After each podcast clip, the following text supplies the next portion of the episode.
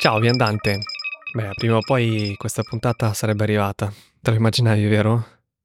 E beh, è un podcast che punta a colmare il divario informatico, mettendo come, come fondamenta la privacy e la sicurezza. Cioè, figurati se non ha almeno una puntata dove si parla di privacy, no? Stavo infatti solo scaldando i motori con le puntate precedenti. Mica mi limito a insegnarti l'uso del computer e basta, ma va. Qui si punta lontano.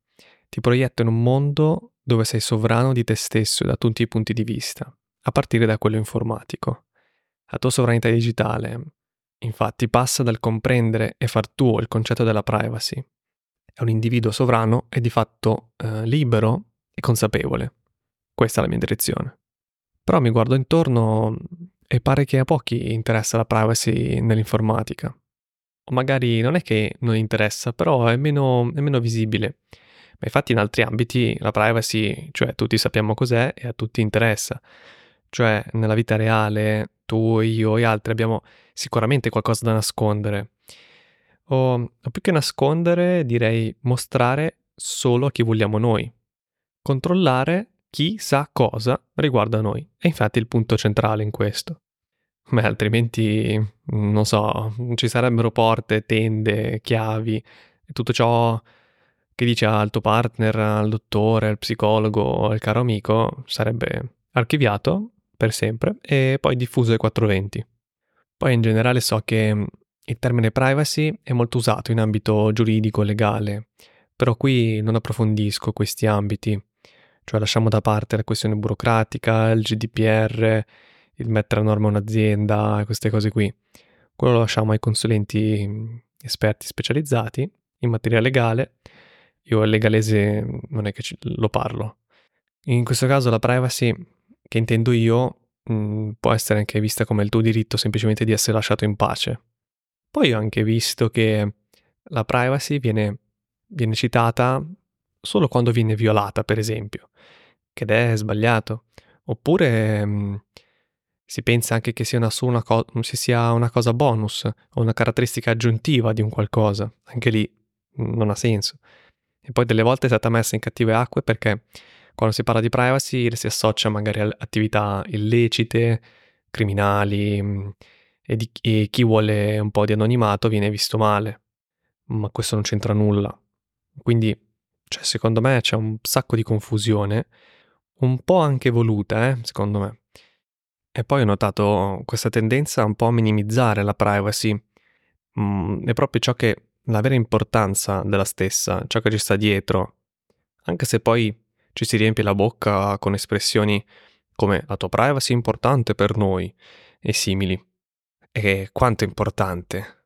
Se qualcuno ti dicesse il futuro della privacy è il futuro della nostra società, saresti d'accordo con questa frase? Prova, prova a guardare il, il modo in cui vivono in Cina tra credito sociale, eh, riconoscimento facciale, limitazione di risorse internet fuori dalla Cina, con il firewall, ehm, transazioni finanziarie in pugno al governo e tutte dentro un'applicazione, eh, l'applicazione WeChat. Cioè, eh, non so, non so tu, ma io non vorrei un mondo così. Un mondo in cui se io, secondo alcuni canoni, non mi comporto in un certo modo, le mie transazioni e il mio portafoglio elettronico viene viene bloccato e questo limita tantissimo la, la mia libertà. E mm, le sorti dell'Occidente, per non, far, per non far sì che non facciamo questa fine, dipendono un po' da noi, cioè, anzi non un po', dipendono esclusivamente da noi, da ciascuno di noi e dalla consapevolezza di questi temi ciascun singolo individuo. Quindi, da dovunque tu la guardi, la privacy infatti una delle chiavi per la nostra libertà. Mica poco, eh? Senti odore di ottimizzazione? Eh, neanche in questo caso c'è, però approfondiamo lo stesso. In questa puntata parliamo quindi di introduzione, che hai già sentito, cos'è la privacy, perché c'è in gioco la tua libertà, spieghiamo cosa sono i dati personali e poi il fatto che per avere un po' di privacy comunque c'è da rimboccarsi le maniche, non viene tutto in automatico. Partiamo subito con la definizione e ehm, tra le mille definizioni di privacy che si possono trovare, te ne do, te ne do alcune. La privacy nel mondo digitale è il diritto alla riservatezza delle informazioni personali, cioè è, vuol dire sapere chi ha accesso a cosa e le regole della gestione di questa informazione. Ma non si tratta mm, della questione di condividere o non condividere le nostre cose agli altri. Cioè siamo, siamo, animali sociali, fa parte della nostra natura questa cosa. Si tratta di, di controllare i tuoi dati, di come vengono utilizzati da terzi. E appunto è anche un modo per proteggere la tua libertà. Perché salta fuori sempre questo concetto di libertà? Mi è piaciuta la frase che, mm, che ha detto Guido Scorza l'anno scorso durante l'apertura della Privacy Week 2023 alla, mm, ai ragazzi del liceo Beccaria di Milano. Lui ha detto, mm, ha fatto un, un esempio sul, sul miglior amico de, di un amico e diceva tu lo conosci di più, tu sai come prenderlo. Questa è una cosa comune che incontriamo spesso, dove appunto ci sono alcune persone che, che ci conoscono particolarmente bene, quindi se mh, gli altri non riescono a coinvolgerci, a convincerci di una certa cosa, appunto si può, dare, si può dire questa frase, dire vabbè dai tu che lo conosci bene vai a parlarci tu che, che lì funziona. E perché Guido, Guido ha detto così?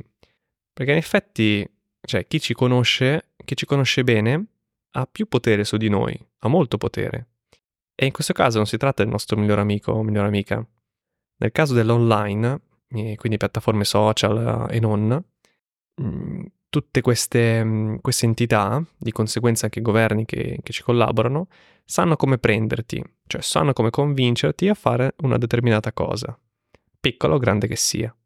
E poi c'è Isabella Bagheros che, mm, che diceva, in parole povere, la privacy non riguarda nascondere le cose brutte, si tratta di, di proteggere quello che ci definisce esseri umani, le nostre azioni quotidiane, la nostra personalità, le nostre paure, le nostre relazioni e le nostre vulnerabilità. E infine è interessante anche la spiegazione della Treccani, mm, che ti consiglio vivamente di leggere, poi ti lascio il link qui nelle note dell'episodio.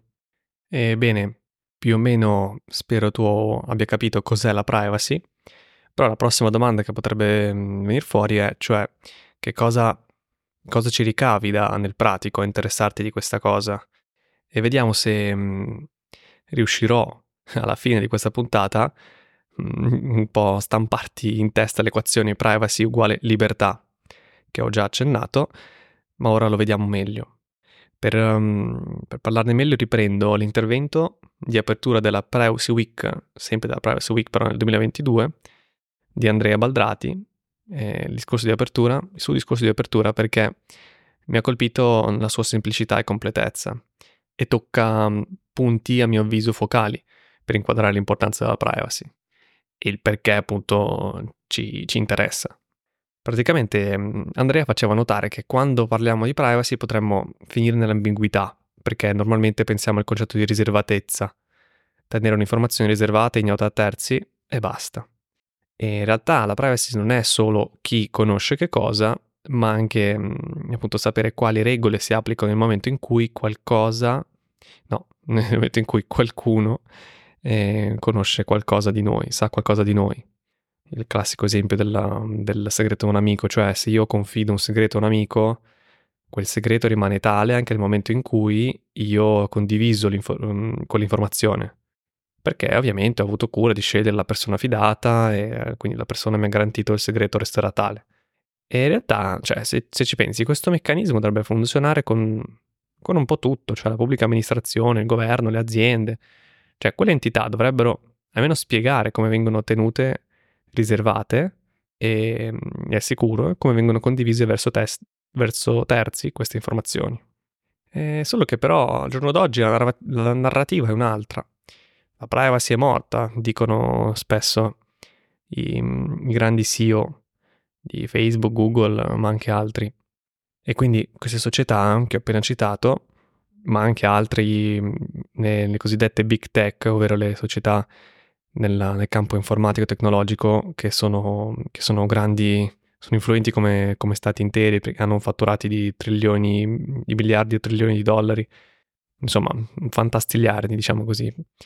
Quindi queste grandi società appunto identificate come GAFAM, quindi Google, um, Amazon, Facebook, Apple, Microsoft hanno ormai raccolto tantissime informazioni su di noi e non dobbiamo accedere a questa loro narrativa perché appunto favorisce loro, cioè favorisce chi vuole farcelo credere. E loro infatti vogliono continuare a raccogliere i nostri dati senza che noi effettivamente siamo consapevoli, senza che ci rendiamo conto di cosa stia succedendo. Quindi per tenere a sé il diritto alla privacy bisogna innanzitutto capire cosa significa, crederci e capirne il valore. In altre parole, sapere cosa può fare per noi la privacy nell'odierna società delle informazioni, perché alla fine questa è la società dei dati, la società delle informazioni. E la privacy può, può fare molto per questo. Cioè, innanzitutto protegge la nostra identità, protegge chi siamo, le cose in cui crediamo, come dicevo. Protegge il nostro processo evolutivo, lo sviluppo della nostra identità, che passa anche attraverso conflitti interiori, errori, che sono importanti ovviamente, tanto quanto i nostri successi e traguardi. E, ehm, bisogna però ricordarci che Internet ha la capacità di memorizzare per sempre tutto ciò, quindi tutto il nostro sé del passato. Noi magari non siamo più così, ma tutto rimane permanentemente schedato. È dato in pasto agli algoritmi di raccomandazione. E, ehm, ma non solo, cioè questi algoritmi non è che solo ci suggeriscono un prodotto uh, X o Y, che questa cosa ha un impatto breve sulla nostra vita, ma, ma può farci anche entrare in una bolla, una bolla personale in cui vediamo solo le nostre cose e ci viene suggerito magari un, un candidato politico um, Pippo piuttosto che, che Pluto. E, e tutto questo parte dall'algoritmo che ha generato un nostro profilo. È da lì che viene la parola profilazione. E questo profilo, secondo queste big tech, queste grandi società che ho citato prima, dovrebbe rappresentarci. Ma se ci pensiamo, cioè è impossibile, non è che possiamo... Cioè l'algoritmo non può avere il 100% delle nostre attitudini, emozioni, cambiamenti, ma per varie ragioni, sia tecniche, cioè mh, quando si una, una, realtà fisica la si, la si, semplifica sotto forma di bit, di 0-1, di, di categorie, si sta già perdendo un sacco di informazioni perché si sta semplificando o si sta categorizzando in un modo, diciamo, ben, ben definito. E la, la grande varietà del, dell'essere umano non può essere racchiusa in un profilo, anche se grande svariati gigabyte. E ehm, quindi questa cosa non funziona, ma poi anche perché noi spesso non vogliamo palesare queste cose, cioè anche se, se c'è questo profilo che ha tutte queste nostre attitudini, emozioni, cambiamenti, noi non li vogliamo palesare, però non abbiamo un granché controllo riguardo il nostro profilo. Sì, è vero, ci sono queste cose in cui di recente, eh, da qualche anno su Facebook, Google, Apple, eccetera, e su queste grandi aziende si può entrare nelle postazioni e scaricare le proprie informazioni, ma non è la stessa cosa. Cioè queste informazioni sono in formato JSON o comunque altri formati in cui viene semplicemente detto cosa è fatto e cosa non è fatto, e, ma, no, ma, non c'è una, un, una coerenza e un profilo di come ce l'hanno loro su di noi semplicemente sono le informazioni grezze, diciamo. E quindi loro in realtà hanno il potere sul nostro profilo e lo, lo modificano anche, cioè magari rimuovono appositamente alcuni dati su di noi o ci spingono verso un certo comportamento, modificando appunto le nostre piattaforme online sulla base del nostro profilo e ci spingono perché magari è più profittevole per loro che noi facciamo in un certo modo. Quindi, cioè, questa cosa deve essere interrotta o comunque almeno deve essere, tutti noi dobbiamo esserne consapevoli. Dobbiamo avere il diritto di avere una vita nel mondo digitale, che ormai vabbè il mondo digitale non è, non è esterno, anche, è condizionante, nel, condizionante nel, mondo, nel mondo reale. E dobbiamo avere una vita in questo mondo digitale al di fuori di, quella, di quel profilo generato. Dobbiamo avere un, il diritto di vivere una vita digitale che non sia condizionata da questi algoritmi, eh, in altre parole. E purtroppo al momento tutto va in direzione opposta. E come ho accennato prima, la privacy protegge la libertà, qualsiasi tipo di libertà in un contesto democratico. Il famoso Edward Snowden, che se non lo conosci poi ti lascio le note nell'episodio, già nel 2013 ha messo in luce uno Stato, uno Stato, un governo che architetta una sorveglianza di massa. È uno Stato che vuole conoscere tutto di tutti indiscriminatamente. E questo cioè, è un pericolo per la, la cosiddetta democrazia, perché queste informazioni un, un giorno potrebbero essere usate per manipolare le, le elezioni, come è già successo con lo scandalo Cambridge Analytica, va bene, eh, ma anche ricattare politici o suggestionare appunto noi, noi cittadini. E questo è perché quando qualcuno conosce tutto di noi, compreso le nostre debolezze e, e tutto, ovviamente noi diventiamo una persona vulnerabile ai suoi occhi. E al momento c'è una forte asimmetria informativa a favore del governo e delle grandi aziende tech. Noi infatti non li conosciamo quanto loro conoscono noi. Poi infine la privacy ci protegge anche un po' come consumatori, perché banalmente possiamo effettuare scelte giuste e veramente nostre e fidarci di un'azienda piuttosto che di un'altra e possiamo farlo solo se, se alla base le nostre idee e pensieri non sono studiati e manipolati da questi meccanismi. E poi, poi cavolo, cioè a me non sta bene vedere questa, questo atto di espropriazione sistematica e continuativa di un qualcosa di, di personale, cioè di mio, di tuo. Nel mondo digitale, infatti, tutto ciò che facciamo, guardiamo, ascoltiamo, viene conservato e analizzato. Le nostre, e da lì, da lì si, capis- si capiscono molte cose.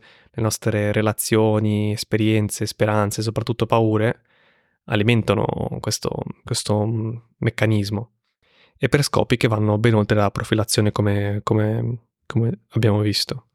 Quindi per rispondere alla domanda cosa ce ne viene in tasca nel dare importanza alla privacy, e beh, porca paletta, nel senso, già la libertà è vero, è un concetto un po' ampio, però se riesci a comprenderlo, cavolo, è importantissimo, è la base di tutto non, non ci sono altre parole per spiegarlo. È vero, magari la privacy, quando inizia a interessarti, inizia a modificare certi tuoi comportamenti, mm, nel, nel, pratico non vedi magari chissà quali cambiamenti immediati nella tua vita. È tutto un po' subdolo, un po', un po sottile, un po', un po' nascosto. Però nel tempo tu sai, modificando questi tuoi comportamenti, dando importanza alla privacy, tu sai che le tue informazioni sono più sotto il tuo controllo, che i tuoi dati personali sono, mm, diciamo, più... sei più consapevole di quali dati personali stai rilasciando e quali no, e questo alla fine, come abbiamo visto, ti dà, ti dà potere perché non stai dando modo a, a chi, agli altri attori, agli altri enti che possono leggere e analizzare questi tuoi dati personali, non, non stai dando modo a loro di, di manipolarti sostanzialmente e quindi sei, mantieni il tuo, il tuo pensiero critico, mantieni la tua, la tua identità, mantieni la tua essenza. E questo per me è molto importante. Ah, magari, magari faccio un inciso su, sui dati personali, perché alla fine li cito sempre questi famigerati dati personali, ma mm, se vogliamo definirli, cioè che cosa sono?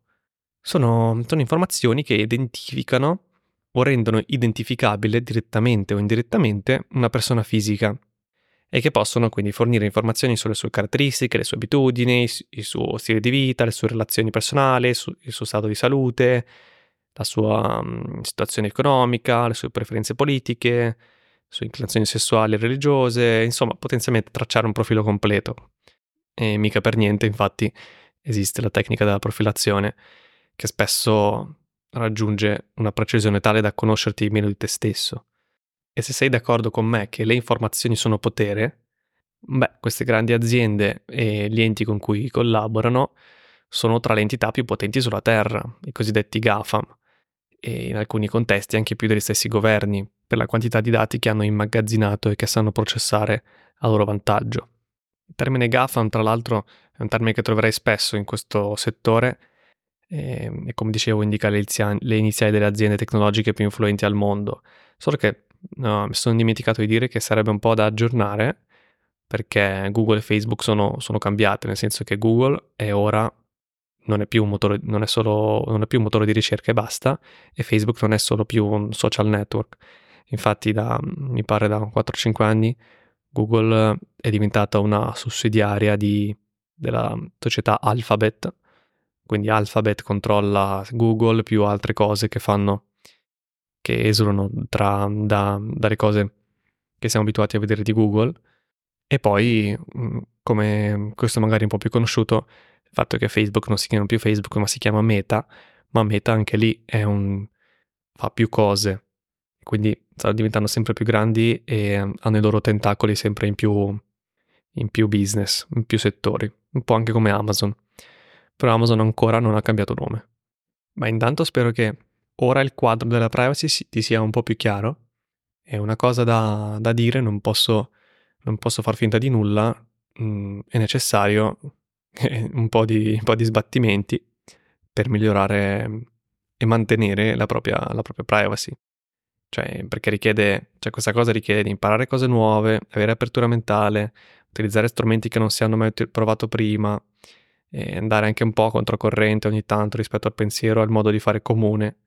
Il campo di battaglia dove sei, dove sei chiamato, dove sei chiamata a proteggere la tua privacy è appunto il digitale, che si sta fondendo col, rea- col reale sempre più.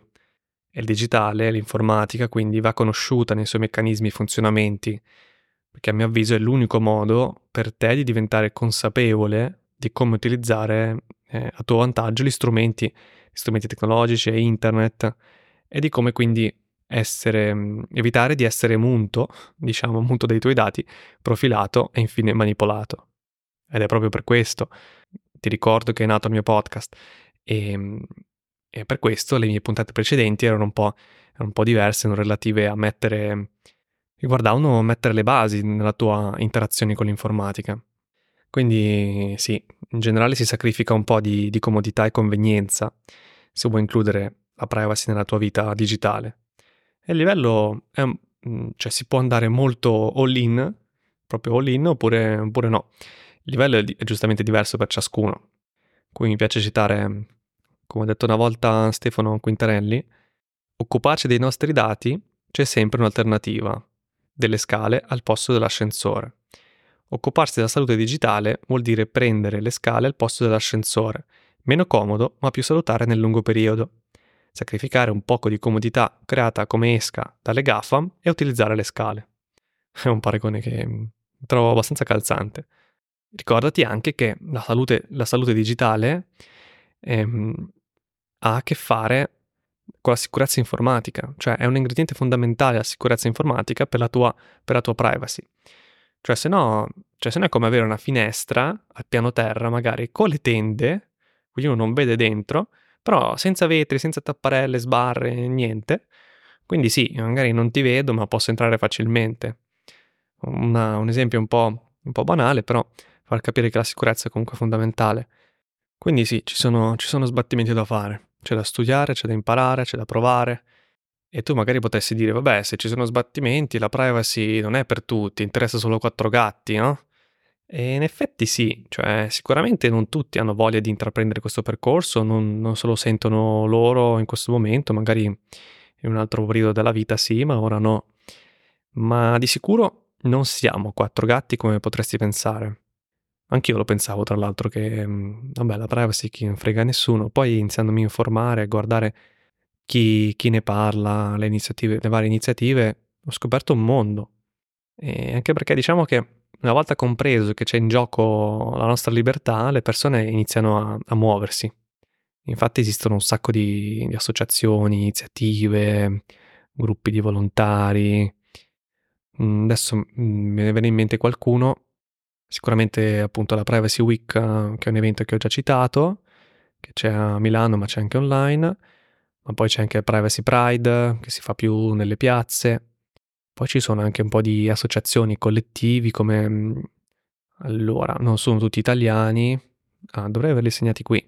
Sì, quindi Rise Up, Framasoft, che è francese, esiliati.org sono italiani, anche autistici.org, devol.it sono italiani, sono molto attivi, hanno, gestiscono la parte del Fediverso. Poi ci sono cisti.org, ippolita.net, etica digitale, insomma ce ne sono, ce ne sono un sacco. In effetti come ne sono segnati tantissimi, però non te li dico tutti. Sicuramente ecco, questo qua di etica digitale, che hanno fatto un bel percorso, un percorso guidato per, mm, per dare per dare un po' di consapevolezza riguardo alla privacy, che poi ti consiglio di fare questo percorso, praticamente una serie di pagine da leggere e te lo lascio sempre anche quello nelle note della, dell'episodio. Bene, direi che mh, mm, questo giro può andare bene così, c'è già un sacco di carne al fuoco, uh, diciamo che posso concludere ricordandoti questa cosa della simmetria informativa, che ho ripreso un pensiero di Sami Burja, cioè quello che ho detto prima, eh, internet ci ha reso molto più trasparenti ai governi e alle grandi aziende, ma non ha reso i governi e le grandi aziende più trasparenti a noi. E questa simmetria informativa è fondamentale per il controllo. E certo, non possiamo andare lì e iniziare a, a scoprire tutto sulle grandi aziende, i governi, come fanno e come non fanno. Ciò che possiamo fare è limitare la loro raccolta dei dati e l'utilizzo che ne fanno contro di noi, perché cioè, il succo è questo, va bene, i dati di per sé non sono un male, ma il fatto è che vengono utilizzati contro di noi, mm, per fini magari piccoli o grandi, importanti o meno importanti, ma comunque questo è quanto. Io ti ricordo come sempre che se vuoi ripercorrere un particolare concetto lascio sempre i capitoli della puntata, che sono attivi nella descrizione. E per qualsiasi domanda o considerazione mi trovi sul canale Telegram Digidati o sul mio sito digidati.art e se ti va di dare una mano a me e ad altri come noi che perseguono la sovranità digitale, potresti semplicemente parlare di questo podcast a chi potrebbe interessarsi di questi temi o magari mettere una recensione su, Spotify o altre piattaforme che, che lo permettono. E se infine vuoi proporre una riflessione o domanda al pubblico, eh, al pubblico del podcast lo puoi fare direttamente con la tua voce. Con la tua voce. Mi stavo uscendo un accento strano. Comunque trovi le indicazioni sulla pagina podcast di digidati.art. E anche questa volta mi dissolvo nel flusso dei bit informativi.